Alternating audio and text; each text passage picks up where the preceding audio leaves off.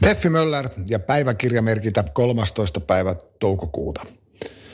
Tänään 13. toukokuuta on tasan neljä vuotta siitä, kun mun hyvä ystäväni ja bändikaveri, kitaristi ja muusikko Ari Homri Lampinen kuoli. Silmieni edessä kuoli. Mediheli tilattiin paikalle, mutta Mediheli joutui lähtemään tyhjänä pois.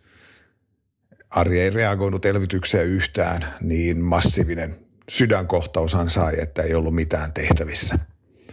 Eli ei unohdu toukokuun 13. ihan hetkeen. No nyt, kun olemme neljä vuotta myöhemmin tässä keskellä koronakriisiä, voidaan todeta, että Arja ei tarvinnut tätä koronakriisiä kokea.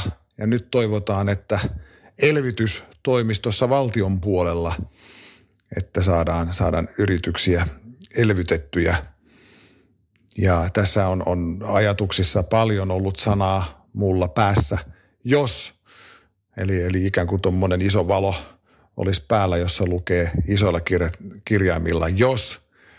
Tulee näistä, että jos kohta on rokotemarkkinoilla, jos hallitus ymmärtää toimia tästä eteenpäin oikein, jos yrityksiä tuetaan oikein, jos ihmiset malttavat olla varovaisia – jos ihmiset ymmärtävät, että tämä kestää vielä, jos yhteiskunta kestää avaamista. Jos ja jos ja jos. Itse on ottanut askeleita kohti ehkä hieman normaalimpaa tekemistä. Äitienpäiväksi tilasin meille Lovisasta takeaway-paketin ravintolasta. Oli todella hyvää ja, ja tuli mieleen silloin, kun kävi, että nyt auttaisi kyllä ravintoloita, että saisivat myydä ulos ruoan kanssa ainakin esimerkiksi skumppaa tai viinipulloa. Sitten mä olin aikaisemmin perunut kahteen kertaan mun hieroja ja nyt mä kävin hierojalla. Oli tarpeen, teki hyvää. Ja siitä rohkaistuneena niin tilasin parturille ajan. Sekin on tarpeen sen mä voin vakuuttaa teille. Parturiin pitää mennä.